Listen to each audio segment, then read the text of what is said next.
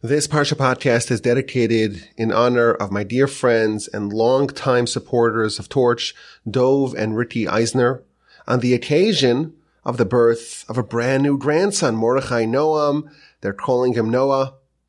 On behalf of the entire Parsha podcast family, we wish them a hearty mazel tov, as well as to the parents, Avi and Alana Glazer. May Noah grow up to be someone who makes his parents, his grandparents, the entire Jewish people, and of course, the Almighty proud. It's the first day of August when I'm recording this, and August is Torch Podcast Improvement Month. We have a lot of podcasts here at Torch, and we're always trying to get a little bit better.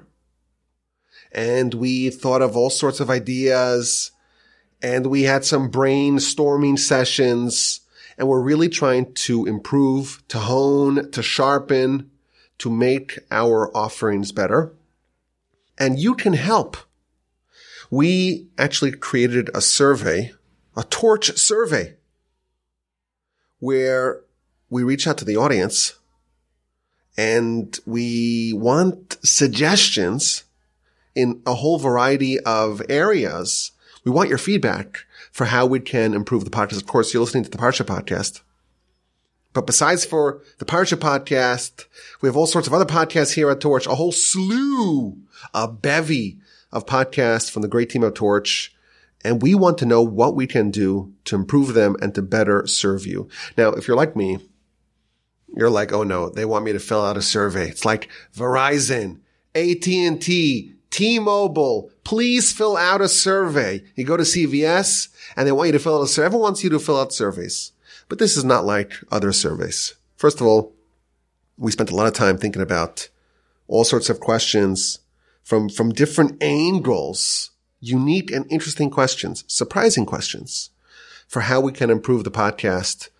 And I think it's worthwhile, even if you're not going to fill out the survey, at least take a look at it. So in the description of this podcast, you're going to find a link to the survey. If you don't want to go to the description of the podcast, you could just go to torchsurvey.com and take a look. I, I would estimate it's going to take around five minutes or so to fill it out.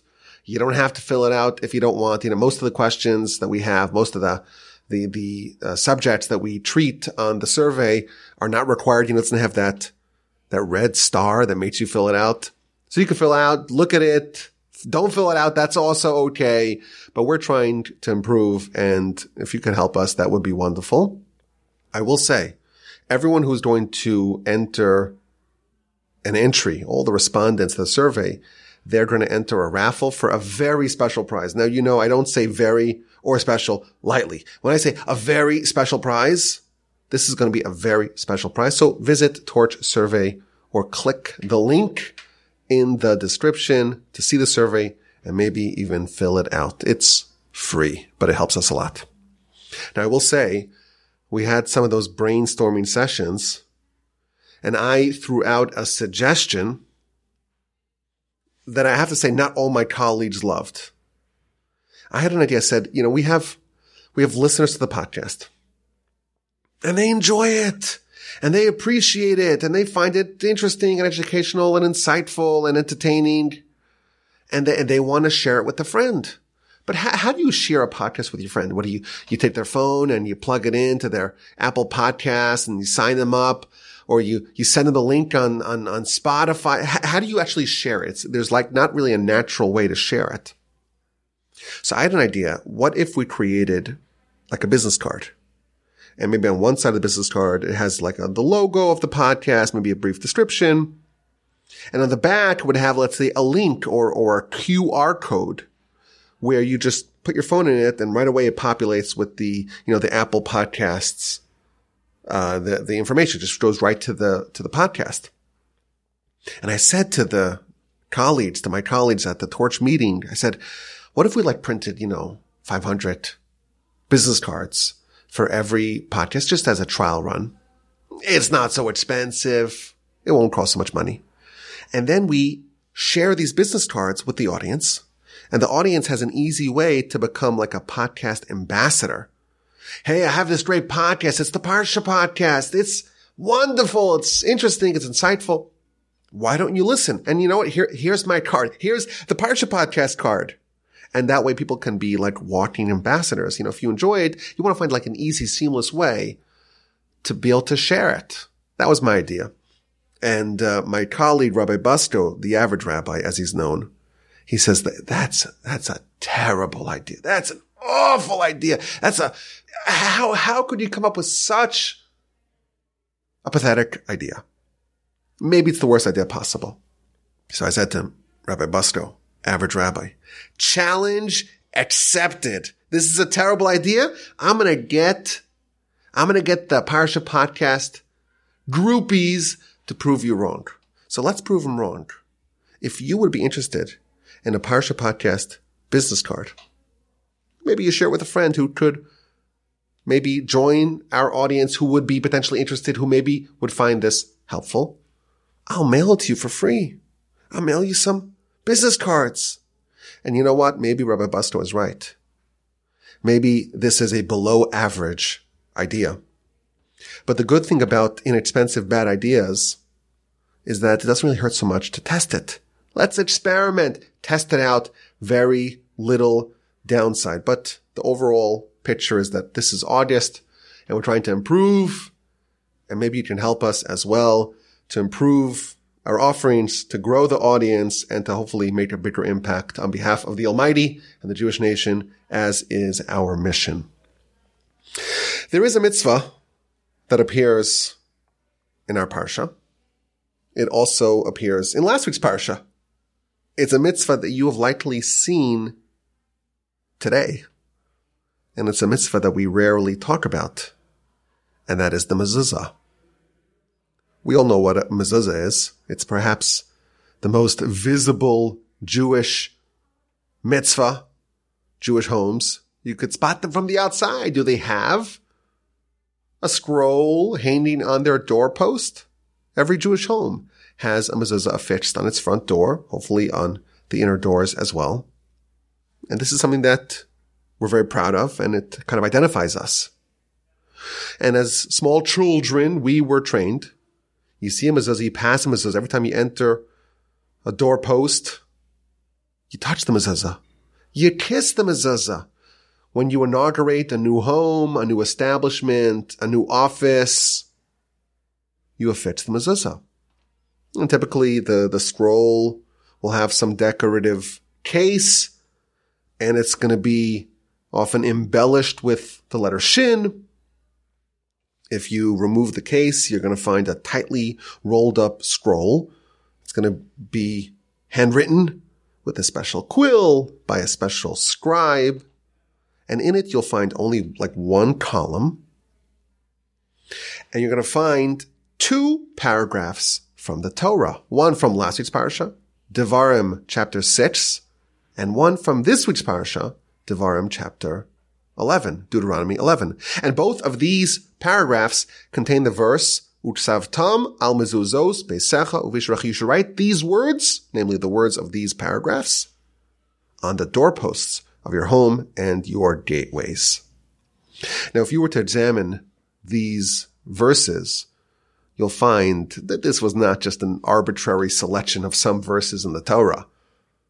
You know, if you had to select, let's pick some paragraphs at random to affix to our doorpost, th- these are not randomly selected. You read these verses and they talk about the Shema. Hashem is our God. Hashem is one. We have to love Hashem, our God. Of course, our religious and spiritual life is really divided up into two parts, love of God and fear of God. The relationship that we have with him as children have to a parent and as servants have to a master. That mitzvah to love Hashem our God, it's featured in the Shema, in the mezuzah. To love Hashem our God with all our hearts, with all our soul, to be dedicated to God completely with all our resources, the study of Torah, the perpetuation of Torah to our children, the imperative to teach Torah, to speak Torah in our homes, when we travel, when we go to sleep, when we wake up. Of course, our nation has been obsessed with Torah ever since we got started. In fact, the formation of the nation was the Sinai revelation when we got the Torah. And we've been obsessed with it. And the mitzvah to be obsessed with it is featured in the Shema in the mezuzah. And we're supposed to tie this as a sign upon our arm and as tefillin upon our heads and inscribe them in a scroll and place that on our doorposts. That was last week's parsha, the, the paragraph from Devarim chapter 6 that's featured in the mezuzah. And then in our parsha, we read about the imperative to adhere to the mitzvos of the Almighty, to love God again, we see that, to serve God with all our hearts, with all our souls. And then we get the promise that if we listen to God and we uh, obey and adhere, we'll have prosperity and we'll have stability and health and we'll be satiated. But God forbid if we abandon God and we deviate away from the path that he presents for us, he'll get angry at us and we'll lose the prosperity and we'll be destroyed or banished from the land. And it's so important for us to remember that. We have to tie it as a sign upon our arms and totafos and tefillin upon our head. And we have to teach it to our children and they should speak uh, the words of Torah and these words in their homes, when they travel, when they go to sleep, when they wake up. And we should write it on our doorposts of our gates, the mezuzah. And then the final verse, in order that your days and the days of your children will increase upon the land that the Almighty promised to give to our forefathers, Kiyimei Hashamayim al Haaretz, like the days of the heaven upon the earth. These are very powerful verses, A very short piece. You fit it in one, one little scroll. And this is our pledge of allegiance to God. And it's almost a digest, an encapsulation of what we believe, what we stand for, what makes our nation unique. We take it and we write it down and we affix it to our doorpost. So everyone knows, everyone knows what we stand for. Everyone knows what we represent. That's the mitzvah of mezuzah. Now it's interesting. The mezuzah has a very interesting distinction. There is one quality that we find in this mitzvah that it shares with no other mitzvah. And it's kind of surprising. You know, we have 613 mitzvahs. Many of them, of course, we cannot fulfill because we don't have a temple and we don't have a lot of the normative institutions of Jewish life. But the ones that we can fulfill today are codified in the book of Jewish law known as the Shulchan Aruch, the set table. And in this book, it's really four distinct sections, Orach Chaim, Yoreh De'ah, and Choshen Mishpat, and each is comprised of hundreds of chapters. It's probably more than a thousand chapters that delineate and organize and present for us what we need to do to live as Jews and be compliant with all the laws. In this entire corpus of Jewish law, there's exactly one chapter whose title is about the reward for a given mitzvah. And that mitzvah is the mezuzah.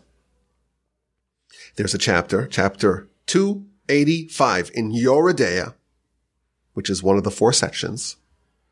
And the subject of that chapter is the merit is the reward for the mitzvah of mezuzah. And again, this is completely unique. We have hundreds of mitzvos and only one of them we're told the reward. Isn't that intriguing? Doesn't that pique our curiosity? And it's kind of short. I'll read you the important parts uh, that are relevant to our discussion. There is a mitzvah to write the Shema, which is the paragraph from last week's parsha, and V'hayim Shema, which is the paragraph from this week's parsha, and to affix them and to install them on the mezuzah, on the doorpost of rooms and homes. Vitzarech li zoher ba me'od. And you have to be very careful, meticulous, and fastidious about this mitzvah. V'chol hazahir ba. This is the text of the code of Jewish law. And anyone who's careful, who's meticulous, who's scrupulous about this mitzvah, Ya'arichu yamav. His days will be lengthened. V'imei banav, and the days of his children will be lengthened. But, v'imei zahirba. If someone is not careful, meticulous, fastidious about this mitzvah, then those days will not be lengthened. Instead, yiskatzru, they will be shortened. There's a chapter in the book of laws of the Torah that are pertinent today. And the focus of the chapter is the reward for the mitzvah mezuzah, uh, that ubiquitous mitzvah that we see at every Jewish door. And it tells us that this is the longevity mitzvah. You want a long life for you, for your children? What's the way to do it? What's the Torah's prescription for longevity? It's mezuzah. And you know, if you were to shrink a mezuzah, it kind of looks like a pill. It's kind of shaped like a pill. It's tubular. It's cylindrical, even though, of course, it's not designed for ingesting. But it's, it's a pill. Effectively. It's a longevity pill. Everyone's looking for that elixir of life. Everyone wants that panacea. And it turns out it's not Lipitor. It's not Wegovy or Ozempic. Everyone is eager to find the miracle drug. It turns out the longevity pill, it's not even swallowed. It's not ingested. It's not injected. It's a mezuzah. That pill that you affix on your doorpost. We may pass a mezuzah dozens of times a day. And most of us, well, I shouldn't speak for you. I, I don't think twice about it. And this is the only mitzvah that its reward is accorded a dedicated chapter in the code of law. And that reward is what we all want. A long life. And by the way, the opposite is true. Lack of fastidiousness in this mitzvah, God forbid, shortens life. As such, our curiosity and our interest in this mitzvah should be heightened. We have to examine this mitzvah. We have to accord this mitzvah some scrutiny. What is happening in that pill? What is happening in that scroll that we fixed to our doorpost? Why is it the longevity pill? Why is this mitzvah? Why is it conducive to having a long and productive life for you, for your children? And also, how do we get the most out of this? What are the interactions, if you will, the pharmacological interactions of this pill? What do we need to do to make sure that we actually benefit from the life extending benefits of this mitzvah? Now, I will tell you that the idea of mezuzah providing protection, it's found all over the literature. You open up the literature everywhere it talks about the mezuzah. It highlights the fact that it serves as a protection, protection against harm, all sorts of harm. For example, there is the iconic teaching, a story really in the Talmud, about Onkelos. Onkelos wrote the sanctioned, authoritative translation of the Torah. And he was a convert. He came from the Romans and joined the Jewish nation. And he was part of the elite, the aristocracy of Rome. And according to our tradition, his uncle was the Roman emperor, which emperor, either Titus, maybe Hadrian, or Nero, regardless, none of them were very fond of the Jews. Maybe that's an understatement. But Onkelos converts, and not only that, he becomes one of the sages. And he is commissioned to write a translation of the Torah into Aramaic. And you open up any Chumash today, any Torah, and you'll see in the inner margins of the page the translation of Onkelos.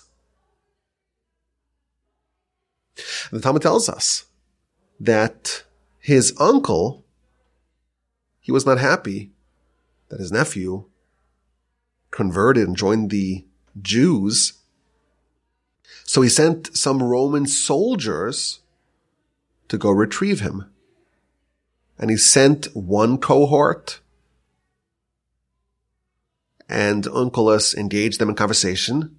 And they said, you know what, Onkelos, we're with you. We're converting. And they don't show up back in Rome. So he sends a second cohort and he warns them, be careful. It's very persuasive. And he persuades them as well. And he sends a third cohort and he says to them, listen, Onkelos, my nephew, he's dangerous. Be careful because he will persuade you to convert. Don't let him say a word. So they didn't even accept his overtures to have conversation, to have some sort of polemics. And they grab him. And on the way out, he stops by the mezuzah. And he places his hand upon it. And they said, okay, we're not, we're not going to engage in conversation, but, but what's this? And Onkelos responds. He tells them, a human king is always inside, and the servants and the guards are outside. But the Almighty has a different system. The servants are inside, and the Almighty, as represented by this mezuzah on the outside of the house, he stands guard, he stands as a sentry, so to speak, outside the house, protecting those who are inside. And it quotes a verse, God will protect you. And when they heard that, they too converted. When the Caesar realized he was 0 for 3, he gave up on trying to bring back Onkelos.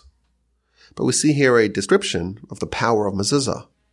We don't know the details of what Onkelos told him, but the general principle is that a mezuzah is protection.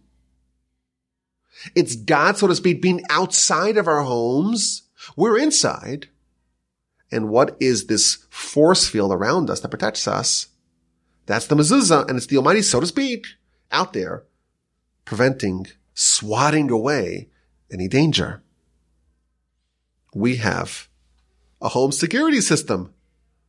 It's the mezuzah. The verse tells us in our parsha, you write the mezuzah on your door. And the following verse tells us, you'll have a long life. And those are connected. Why are you going to have a long life? How will you avoid all the dangers? Thanks to mezuzah. And the Zohar tells us in a door that you find a mezuzah, there won't be any nefarious spiritual forces no demons, no satans, no harmful influences, because God, so to speak, is protecting. And even if there is chaos, there is a maelstrom, there is a force, a terror that's being unleashed outside, and the angel of death is romping around, wreaking havoc, causing chaos, the destroying angel sees the name of God and gets frozen in its tracks and must avoid this home. And of course, there is an early precedent to this. The Jewish people, the first night of our nationhood, or at least one of the stages of our nationhood, was the night of the Exodus. The Almighty was sweeping through Egypt, killing every firstborn, but leaping over, passing over, Passover, jumping over the homes of the Jewish nation. Why? What was our protection? We had the blood of the paschal offering smeared on the doorpost on the mezuzah, and that is what spared us.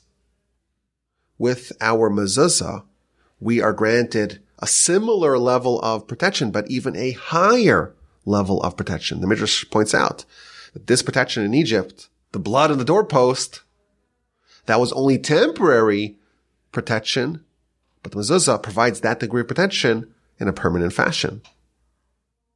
The letters of mezuzah, or the way it's spelled in the Torah, mezuzos, our sages tell us, can be re-scrambled as zuz maves, move away, banish death.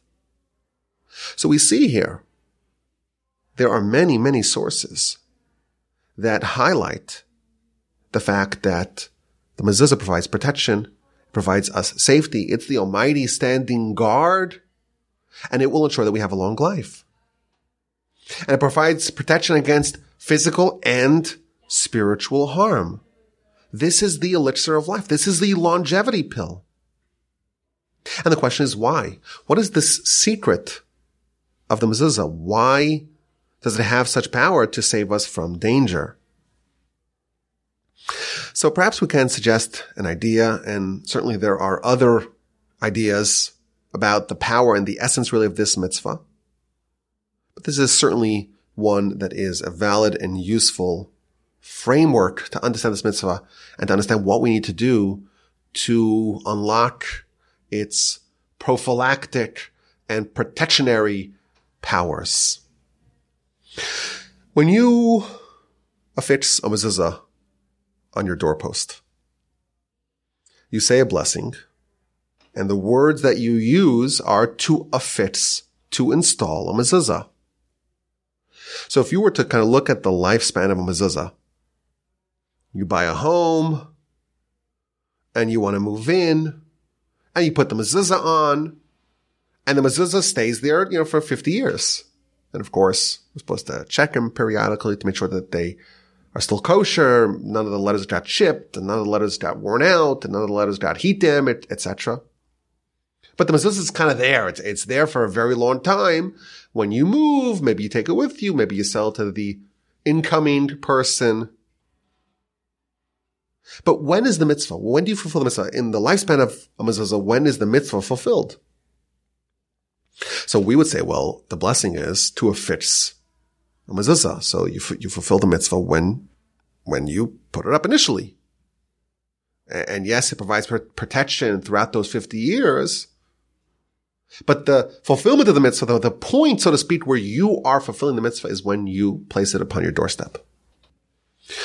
When we look at Rambam, we find something a little bit deeper. He instructs us of how we're supposed to interact with the mezuzah, not just when we install it, not just when we initially affix it to our doorpost, but on a regular, ongoing basis. He tells us, this is in his laws of mezuzah. A person has to be careful and fastidious in this mitzvah of mezuzah every time you enter. Every time you exit a room, you have an encounter. You have a communion. You have a one-on-one with the oneness of God. The mezuzah starts off, God is one And when you pass the mezuzah, you're having a touch point with the oneness of God. And the next verse talks about the love of God. Continues the Rambam, when you pass the mezuzah, you remember, you recall the obligation and the imperative and the value of love of God. And this, continues Rambam, wakes you up from your slumber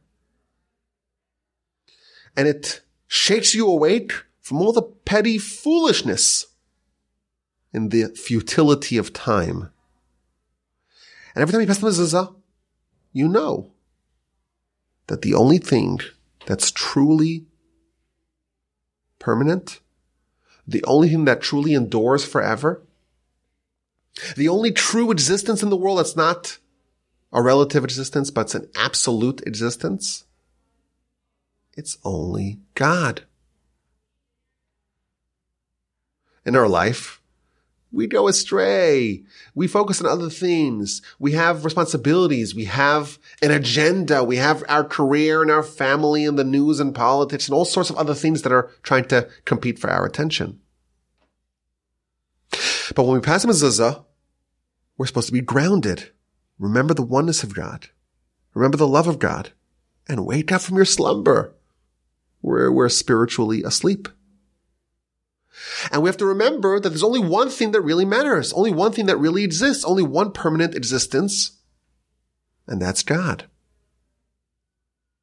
And right away continues Rambam, you'll be restored to your senses, and you will start to walk in the straight paths.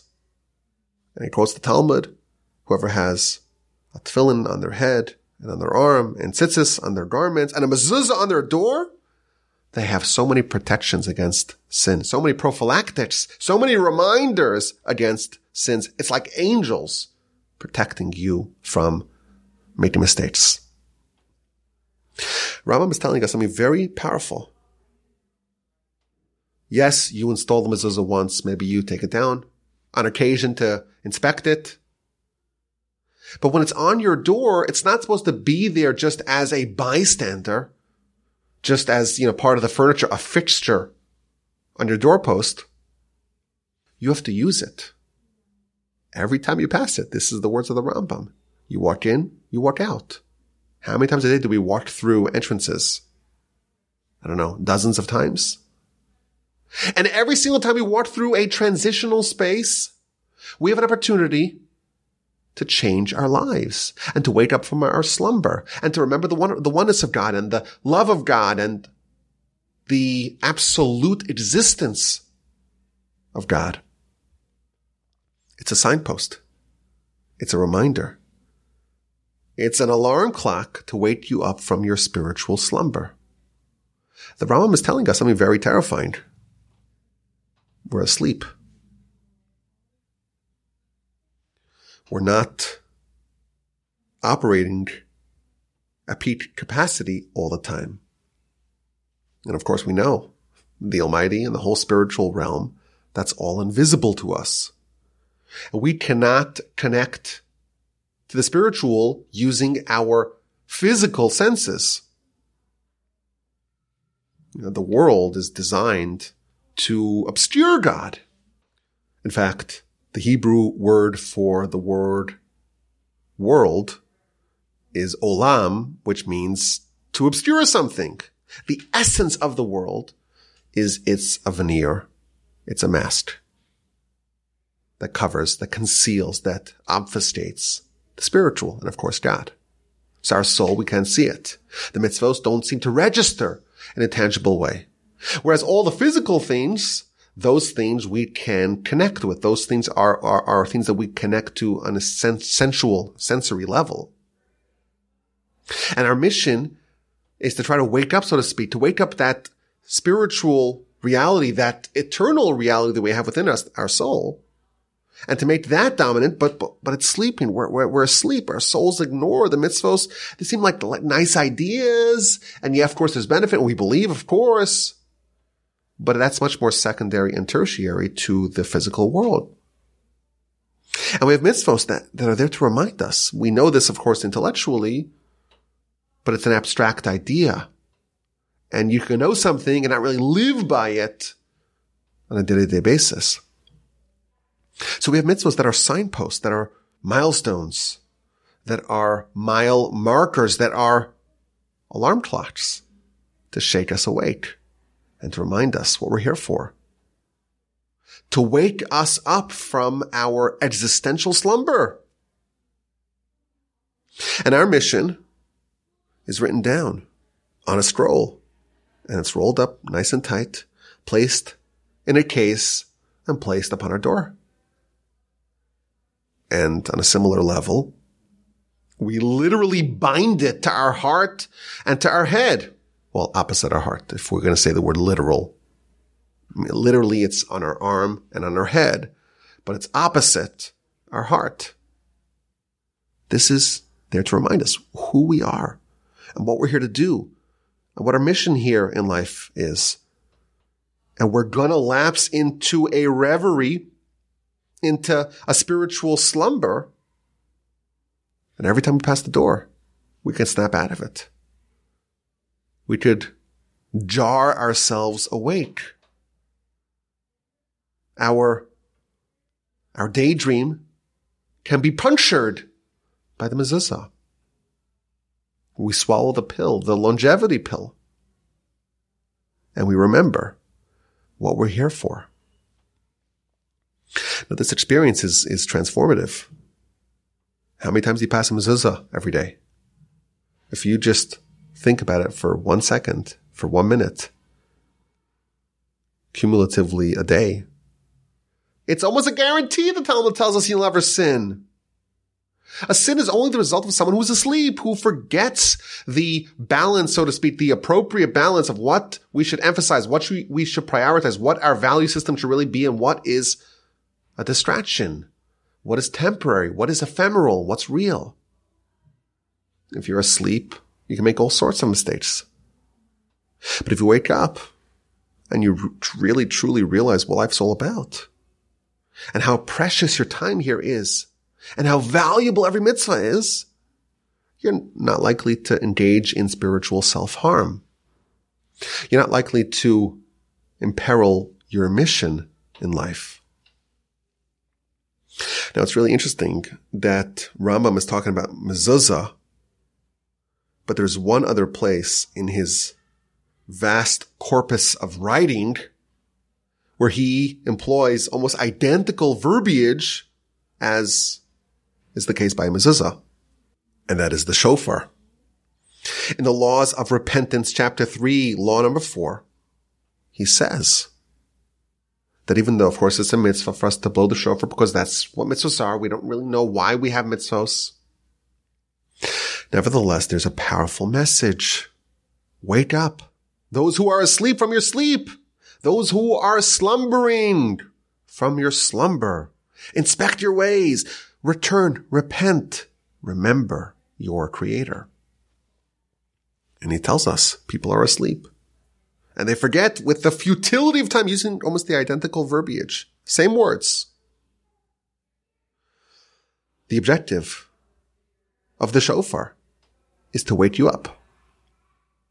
And the Rambam's telling us that the mezuzah, it's the same thing.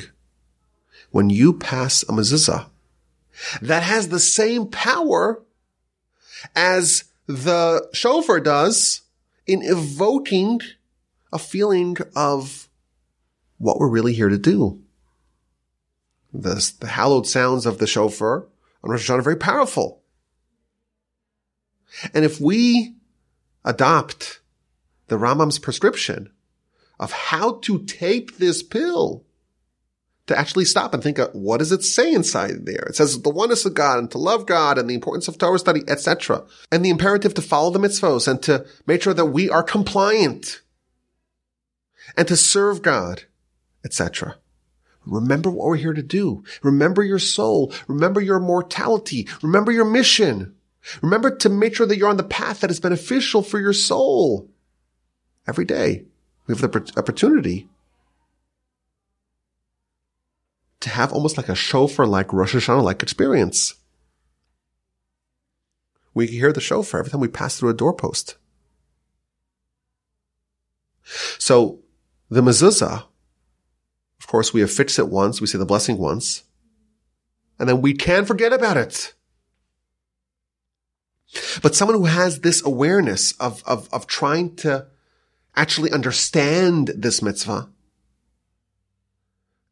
that's going to be very beneficial for them to really keep track of what we're here to do. And they're going to become a very productive member of society. And they're going to become real contributors, not just to their own spiritual advancement, but to the spiritual advancement of everyone around them. God's agenda will be their agenda. And the money says, okay, if you're on my team, I'm going to protect you. I'm going to guard you. I'm going to ensure that no dangers can penetrate your orbit. You will be around for a very long time. With this perspective, we see that the mezuzah, this ubiquitous fixture in our homes, it's not just a one-time mitzvah to get over and be done with there is an imperative to focus on its message, to understand what it is trying to convey to us. We all want a long life. We all want a productive life. for us, for our children. And here we see a way. We see the Torah's pres- prescription. The Torah tells us there's a longevity pill and I want to give it to you. And yes, of course, we've with Mishra that it's a kosher mezuzah. And periodically we need to check it to inspect, make sure it's still kosher. But the Rambam is showing us a way to utilize this mitzvah in a way that really is transformative. Can we expect ourselves every time we're running in and out to think about the mezuzah, what it implies and what it represents? It's maybe hard for us to expect that. There is a tradition to stop and to touch the mezuzah, to kiss the mezuzah. That is a tradition which is designed to help us think about it as well. But if we ruminate upon the mezuzah for, I don't know, once a day, once a week, that will change our lives. And remember, there's only one mitzvah that we're told a dedicated chapter of its reward. Don't forget that. The words in the Torah. Write these words and place them on your doorpost. And you have a long life. It's a promise. Let us deploy it. As your physician, well, I'm not a physician, but I'm maybe a spiritual physician or just someone who can read the text of the Torah and what our sages are telling us. This is a very, very productive and beneficial mitzvah for us to be careful in, for us to be meticulous in. The mezuzah and what it represents can change our lives. Okay, let's end the podcast with a question. In our parsha, we read about Moshe's retelling of how he came down from Sinai and he had the luchos, he had the tablets. And when he saw the golden calf, he grabbed the tablets and he threw them down and he shattered them before the eyes of all of Israel. Moshe, we know this is one of the most iconic events, scenes perhaps in the Torah. Moshe takes the luchos, the tablets that are etched with the finger of God, the Ten Commandments, and he shatters them. And here's the question. There is a prohibition against destroying any articles that have the writings of God or, or Torah upon them. We're going to read about this uh, next week's parsha, chapter 12, beginning of chapter 12, it tells us that when we get to the land of Israel, land of Canaan, we have to destroy all the religious articles of the pagans, of the idolaters. We have to shatter their altars and smash their monuments and burn their idolatrous trees, etc., etc. And the verse says, the verse continues, 12.4, but we cannot do this to Hashem our God. And this is a prohibition barring us, prohibiting us from destroying any articles with Torah writing, which is why if you have, let's say, a Torah book or a mezuzah or whatever, and it becomes invalid, you must bury it. You cannot destroy it. If so, how was Moshe allowed to shatter the tablets that had the words of Torah, had the Ten Commandments etched upon them? What an interesting question. So perhaps there are a bunch of ideas. Maybe you could say, well, it was etched inside. So it was almost like the absence. It was letters uh, written by omission, not commission. The Talmud does say that Moshe treated the nation like a sota, like a suspected adulteress. He ground up the the, the golden calf and sprinkled it into the water and then they should to drink it and those who participated died. And we know that that's the one exception. You're allowed to erase the name of God for the sake of peace. So maybe that's Moshe's justification. Alternatively, the sources tell us that when Moshe encountered the nation doing the golden calf, the letters that were etched into the stones they fluttered up to heaven. It's just not compatible with this nation. And that's why those stones were told, because they lost those letters, they became heavy boulders, and those letters had kind of created a spiritual effect to lighten those stones, and Moshe just dropped them. So maybe if they don't have currently the letters of the Torah etched upon them, maybe that was his justification. But regardless, it's an interesting question. Moshe is doing something which apparently violates the Torah. An interesting question to ruminate upon in this edition of the Parsha podcast. I want to remind you we have a survey ongoing the month of August. Torchsurvey.com. The link is in the description. We have business cards to share the Parsha podcast. It's a terrible idea in the eyes of the average rabbi, but let me know if you want me to ship some to you. Anyhow, have a wonderful rest of your day. A splendid, spectacular rest of your week and an uplifting, invigorating Shabbos upcoming. And please God, with the help of the Almighty, we will talk again next week. My email address is rabbiwolbe at gmail.com.